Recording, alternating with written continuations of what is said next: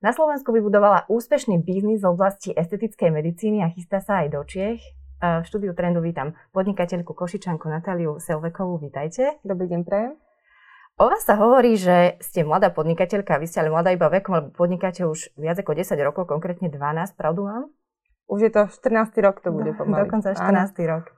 Veľmi to uteká. Začali ste s podnikaním v Košiciach? To ešte nebola vtedy asi Nemalo, nemalo, nemalo to názov Envy klinika? Ako, ako ste teda začali? Ako to celé začalo? Začínali sme vlastne ako salon krásy, čiže vlastne názov bol štúdio krásy Envy. A vlastne začínali sme v roku 2008, mhm. keď tá estetická medicína ako taká bola na takom zostupe, bolo to u nás niečo nové.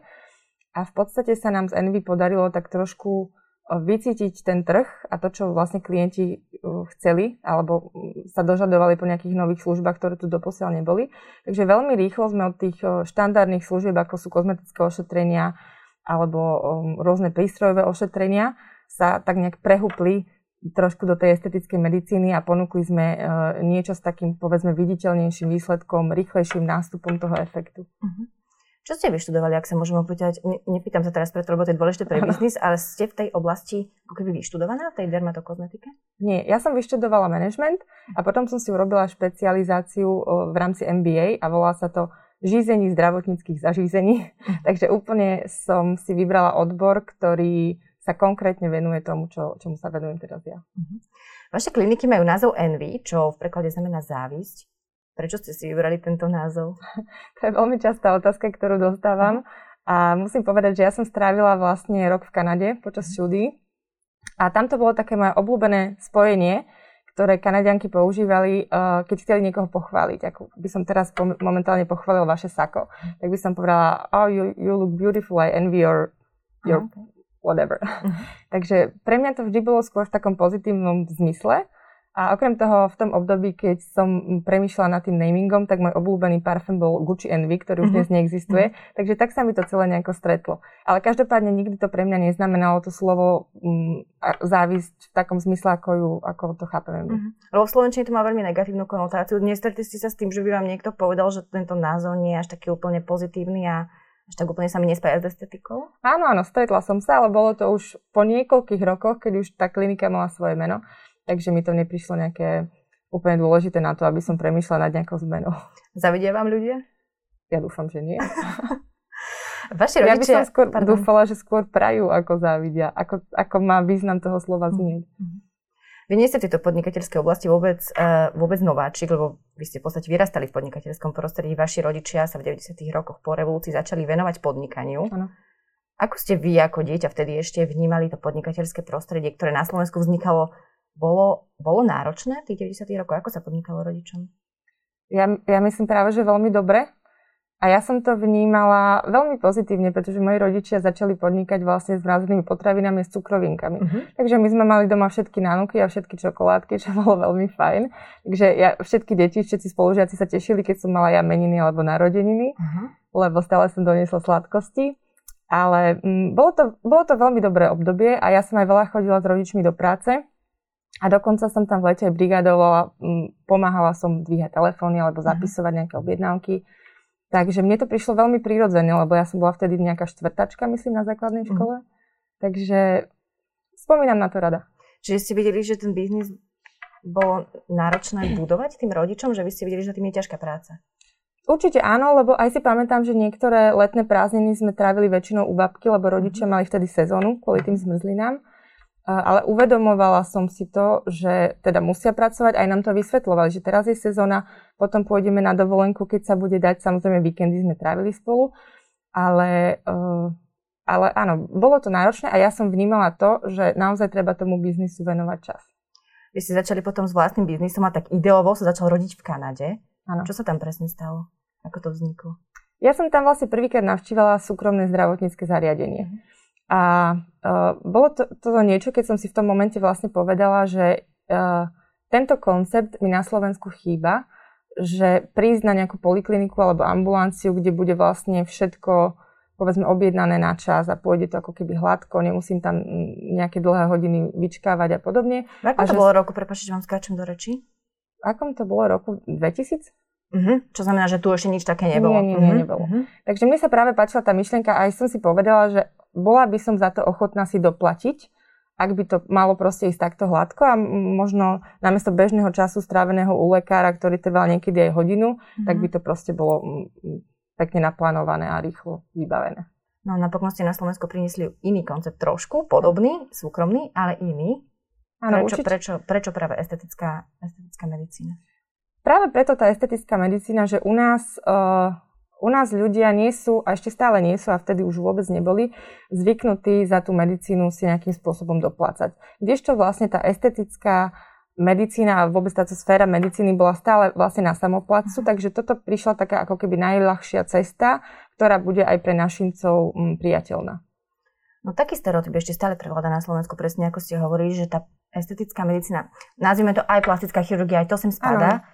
Že je v podstate len pre bohatých ľudí. Vidíte nejaký posun od vtedy, že začína sa už tá estetická medicína stavať bežnejšou súčasťou aj, dajme tomu, strednej triedy? Určite áno, tak jednak e, celosvetovo je to takto bolo vnímané a postupne sa to mení, pretože aj, aj keď e, si spomenieme ešte na časy Pamely Anderson, uh-huh tak tá, tá plastická chirurgia predstavovala niečo buď pre herečky alebo pre modelky Presne. a potom sme sa presunuli vlastne mm, do tej povedzme vyššej vrstvy. Lenže čím viac sa o tom rozprávalo, čím viac sa ukazovali tie zákroky alebo nejaké proste výsledky tých mhm. zákrokov, uh, takisto sa aj rozširovalo počet, rozširoval sa počet kliník alebo lekárov, ktorí sa tomu začali venovať a tým pádom sa to stalo bežne, bežne dostupnejšie aj pre širšie vrstvy. Takže myslím si, že to tak prirodzene sa nejako vyvíja tým smerom, že je to už viac menej pre každého, uh-huh. kto si túto mm, cestu zvolí. Čiže klesli aj ceny? U nás práve tie ceny sú dlhodobo veľmi nízke oproti, keď to porovnáme so svetom.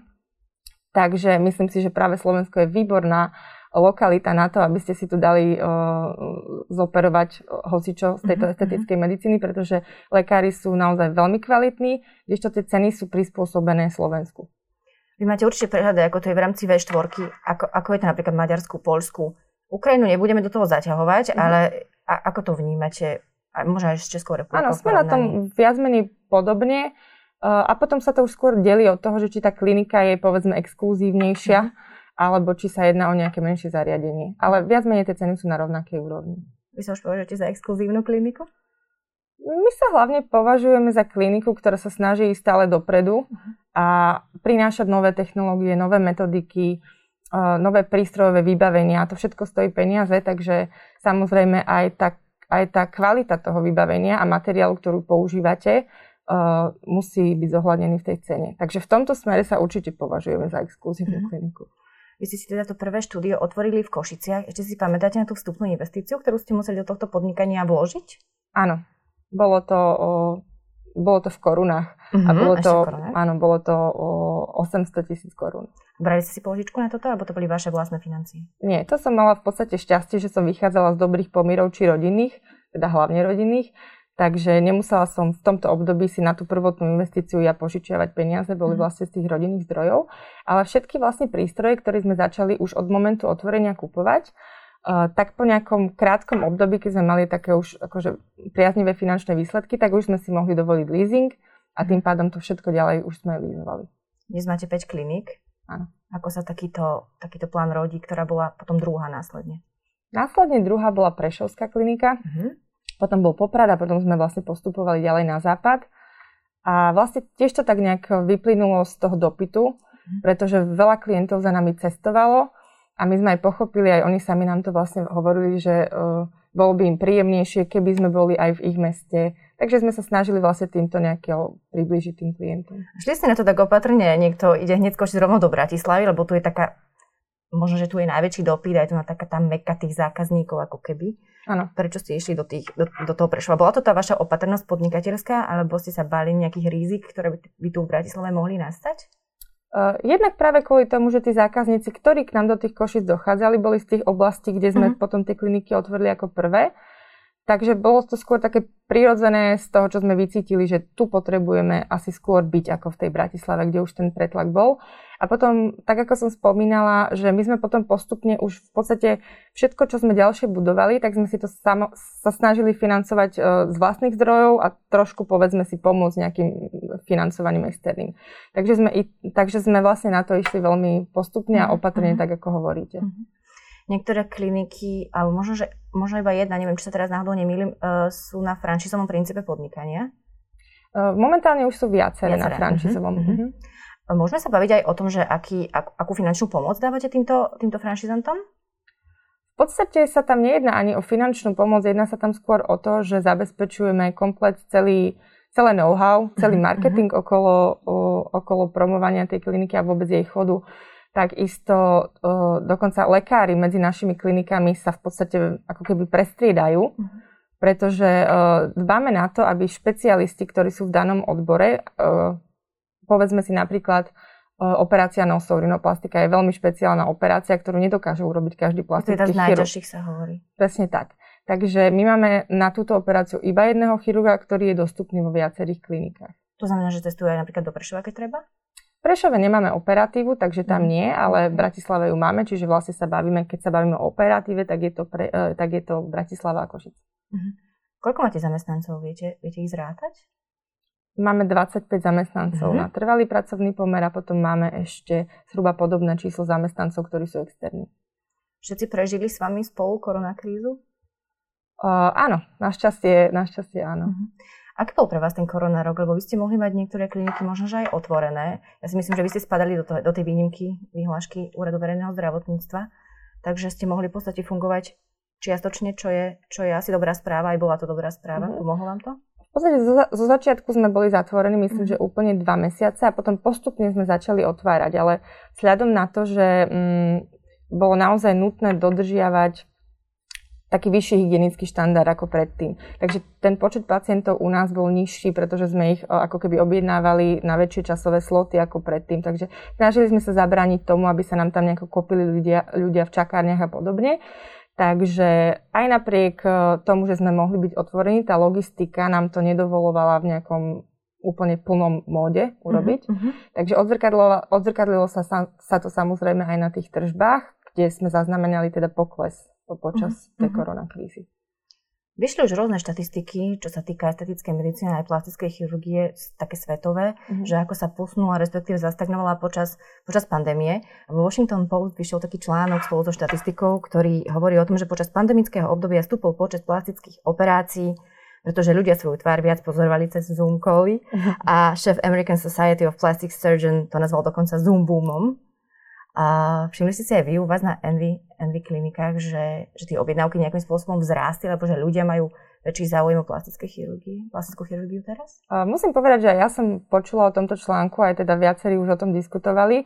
Uh, my to nepociťujeme úplne tak, ako sa to píše, ale uh, aj jednak aj po diskusii s mojimi kolegami uh, sme sa zhodli na tom, že veľa ľudí práve toto obdobie využilo mm-hmm. na zákrok, ktorý si možno premyšľali nad ním alebo plánovali ho už dávnejšie, avšak nikdy nenašli na neho dostatok času kvôli tomu, že sa obávali, že nestihnú tú rekonvalescenciu alebo že im to bude nejako prekážať v práci alebo v čomkoľvek.